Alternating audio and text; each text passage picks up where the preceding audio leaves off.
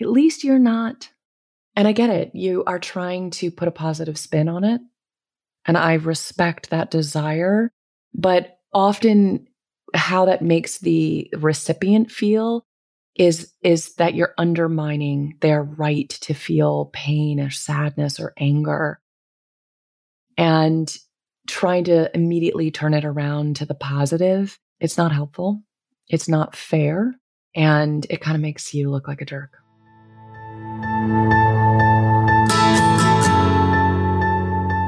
You are listening to the High Growth Founders Podcast, where we give you unfiltered truth and ideas about accelerating the growth of your startup and becoming the founder you were born to be. No fluff, no games, just straight to business. I'm your host, Kasey Jones. Through my career as a coach, consultant, advisor, and mentor, I've worked with hundreds of founders on their go to market strategy, building an authentic personal brand, and growing as a leader. You are here for one thing growth. And this show is dedicated to helping founders accelerate growth, period. We will dive into not only the best strategies that are working today, but discuss the biggest mistakes and failures that industry leaders have made in the past so you don't have to. So kick back, relax, and let's get into the show.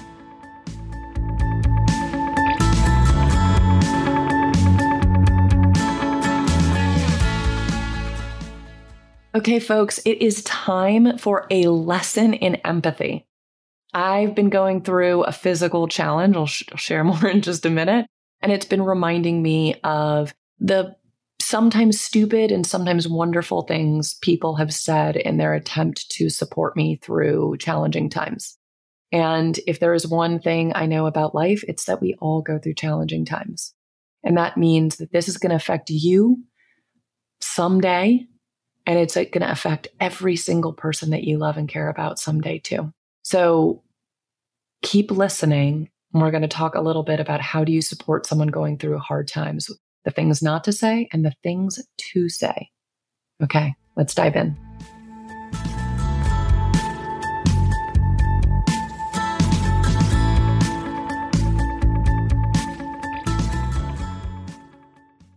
Okay, folks, uh, today I want to start with a little bit of an announcement because it's going to explain the context of what we're about to talk about. So, for those of you that don't follow me on social or don't know me in real life, you might not know that what, four weeks ago, four weeks ago, I broke my leg, uh, requiring surgery. And so I have been on crutches for the last month, hobbling around, actually, not even going anywhere except for the doctor. And it's, it sucked. It has been a real pain in the ass. I got to be honest with you. And, um, it's made me think again about a, a, something I've thought about a lot in the last kind of five to seven years of my life.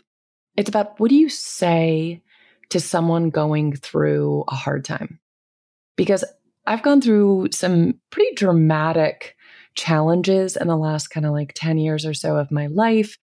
And people have said some incredibly stupid things. And now I'm very good at sort of rolling with it and, and not being annoyed. But especially when things are hard, um, and especially when it was newer for me, sometimes the comments people would make would be really, really challenging. And I realize I'm not alone in this. I recently read in a book, Everything Happens for a Reason and Other Lies I've Told Myself which is all it's written by a woman um, while she's going through cancer, stage four colon cancer. And at the very end of her book, she has this whole appendix basically of all the things you should not say to someone with cancer. And it made me think about my experiences with this. And I put together a thread on Twitter and I got some very interesting responses and a lot of people being like, oh my God, thank you. And so I decided to put together an episode for all of you of when someone you know is going through something, what not to say and what to say. And we're going to start with the what not to say because frankly those are funnier. and we'll we'll end on a good note of what to say when someone's going through something something tough.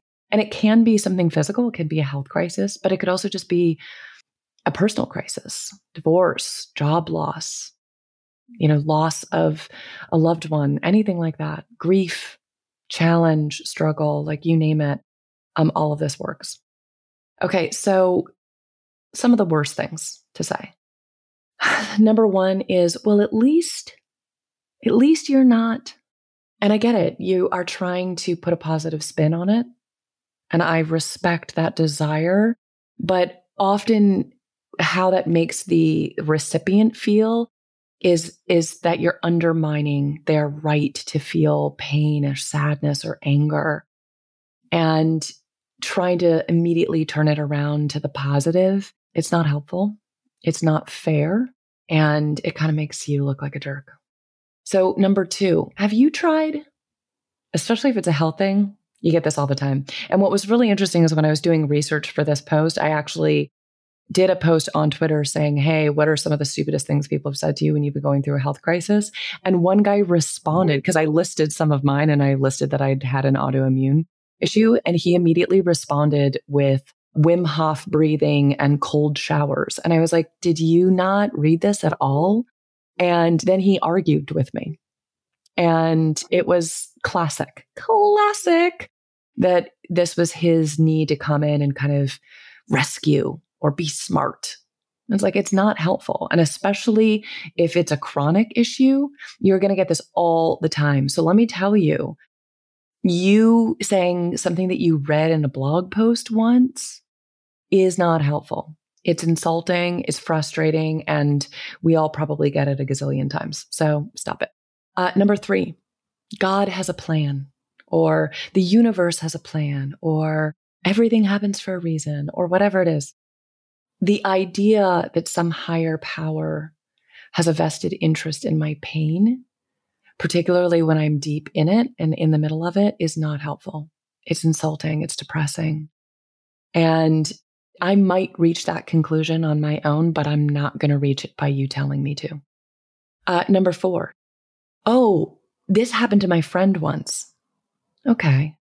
Well, unless you have really like constructive ideas on how your friend solved this problem and how I might be able to learn from that, I don't want to hear it. Because oftentimes what people wind up saying is they then tell you a horrible story about what their friend went through. And like, I don't know what I'm supposed to do with that. Am I now supposed to ask you a bunch of questions showing empathy for your friend? Am I supposed to feel more depressed because I'm not um, because other people go through this and it didn't turn out well for them. Like there's no, there's not a lot about this that is actually going to be helpful for me. So I would just avoid that one. Um, when it's a health crisis, a common one is, uh, oh, but you look great. You don't look sick at all. And most of my health challenges are invisible. So you telling me I look great, it's like, I get it that you're trying to compliment me, but all it does is make me feel like I somehow don't have a right to feel the way that I do, or that I won't get um, empathy or sympathy for my experience because I don't have a visible sign of it. And again, it demeans my experience, it undermines it.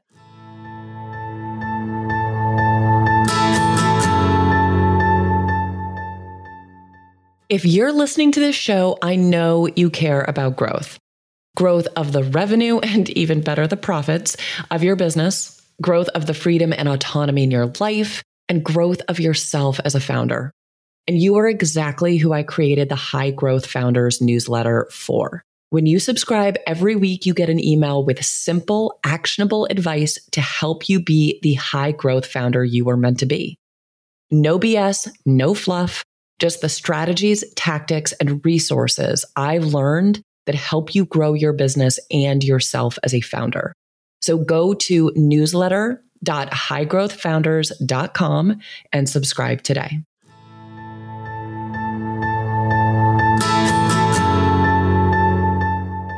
Okay, here's another one. And I get this one a lot, especially when it comes to some of my physical things they make a joke. They say, like, oh, oh my God, you're so clumsy. You're so unlucky. And they think it's funny. And, you know, when it comes to my, some of my physical challenges, especially my balance stuff, it's, you know, I have a much more complicated situation. It wasn't like, oops, I just happened to fall. You know, I have a degenerate, I have a degenerative neurological disease, a genetic one. Um, this is the this is part of something I will deal with for the rest of my life. It will only get worse from here.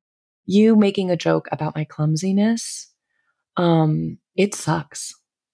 It's incredibly insulting. It's incredibly hurtful. It sucks. And I've learned that the people that make it are people that really don't like me, are people that I've always had a weird tension with. And they are just so excited to have something to sort of knock me down a peg. And it sucks. I know I'm saying it sucks a lot. That's, I guess, the theme of this section of the podcast. I promise we're going to get to good things in just a minute. And last but not least, on the worst, it's like, oh my God, that is awful. This is so terrible. So sometimes people get really, really dramatic about it. And that's not really helpful either because all of a sudden I feel like I'm in this situation where I have to convince you that it's not that bad. I have to somehow explain why like I'm still doing okay. And it, it, it puts me in the position that I don't think I deserve to be in.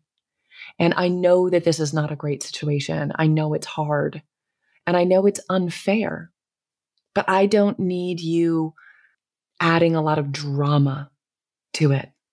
It's exhausting and it makes me just not want to be around you. Okay. Now, for five things that you should say, and then I'm going to give you one little bonus thing. It's not a thing to say, but it's a thing to do um, that makes a huge, huge difference when someone is struggling. So, number one is, oh my God, that sucks. I'm so sorry. That's it. That's it. All I want is for you to validate my feelings. I want someone to be an empathetic witness to my pain and to my experience. I don't need you to cheer me up. I don't need you to solve it. I just want you to be there. Number two, what's one way I can make your life easier as you go through this? And then give them some suggestions. You can say, like, hey, I can just listen. I can bring you some food. I can run your errands. I can babysit for a while. I can drive you to appointments. Like, I know you want to help. So give them very specific ways that you can help. Take the weight off of them of figuring out how you can help them. It is so incredibly helpful. I can't even begin to tell you. After the dog attack, I had this group of women that they were like, Hey, we got you. We're going to bring you a bunch of food. We're not going to even knock on the door. We're just going to put it on your doorstep. We know you've got dietary restrictions. We got it. And like that was huge. It was so supportive. It was so kind. It was so loving. And it didn't require anything of me. Or my partner, who was super stressed and doing so much to take care of me. It also supported him as my caregiver. Number three, hey, I'm here when you need me. Sometimes asking for help is just, it's, it's too much. It's overwhelming. And so having someone just remind us that they're there. And what I really encourage is that you do this one consistently. Don't wait for a response. If someone's going through a really hard time, every couple of days, just send them a quick message being like, Hey, I'm thinking of you. Because this is something that I have learned is people get over your trauma way faster than you do. And so you'll get a lot of support in kind of the first week or two. And then people go back to their regular lives and you're still struggling, but no one's checking in anymore and it's lonely and it's hard. Number four, do you want to vent? Do you want to cry? Do you want to get cheered up? I'm happy to do whatever you need. Right. So I've had a friend who's like, Hey, you can call me and just bitch. Or I can send you a bunch of adorable dog videos. Or we can watch a sad movie together um, on the phone and we can just cry together. Like, what do you want? What do you need? So there's, it's kind of that like offering ways to help, but this is all emotional support, not physical. And oftentimes we want to dive in and, and do kind of physical help and support. But oftentimes that's not really what we need because we've got caretakers, we've got givers that are doing that. And frankly, we live in the modern age where it's like you can DoorDash, you can you can take care of those those needs a lot more easily than we used to be able to while going through something hard. So it's the emotional stuff that can be incredibly helpful. Okay, number five, this is the last one I'm going to say, other than my little bonus. And this is a really, really big one. And I want you all to remember this because this might be the best. Hey, I don't even know what to say. I just want you to know that I care about you. I'm thinking about you. And damn it, that honesty is so refreshing. You don't have to have all the answers. You just need to be there and validating my feelings, being honest about why it's hard for you. It is, it feels real in a way where a lot of these conversations don't.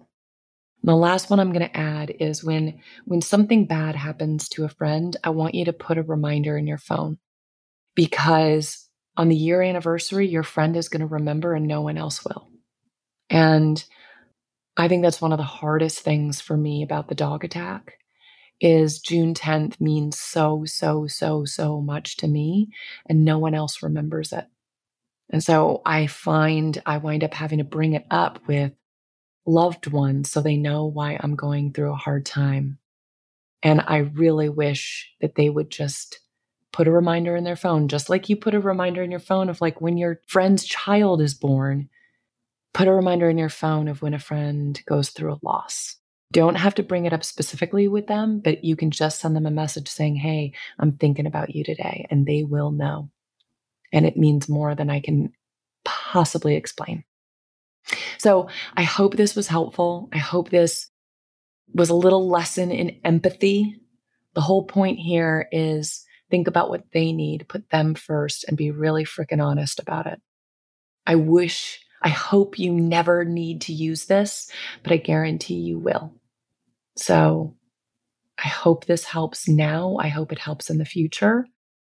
Uh, in love and growth, thank you for another episode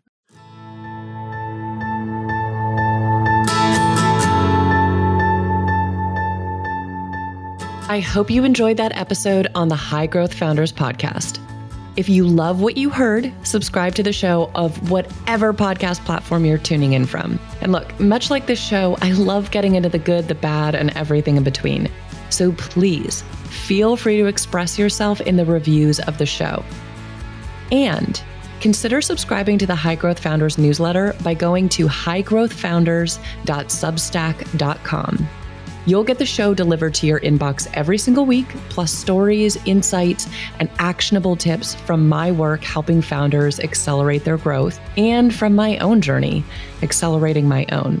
Leaders are the best givers, and after all, we are here to learn from one another. So please, if the episode made you think of a founder who is leveling up in their business, take a screenshot and share it with them.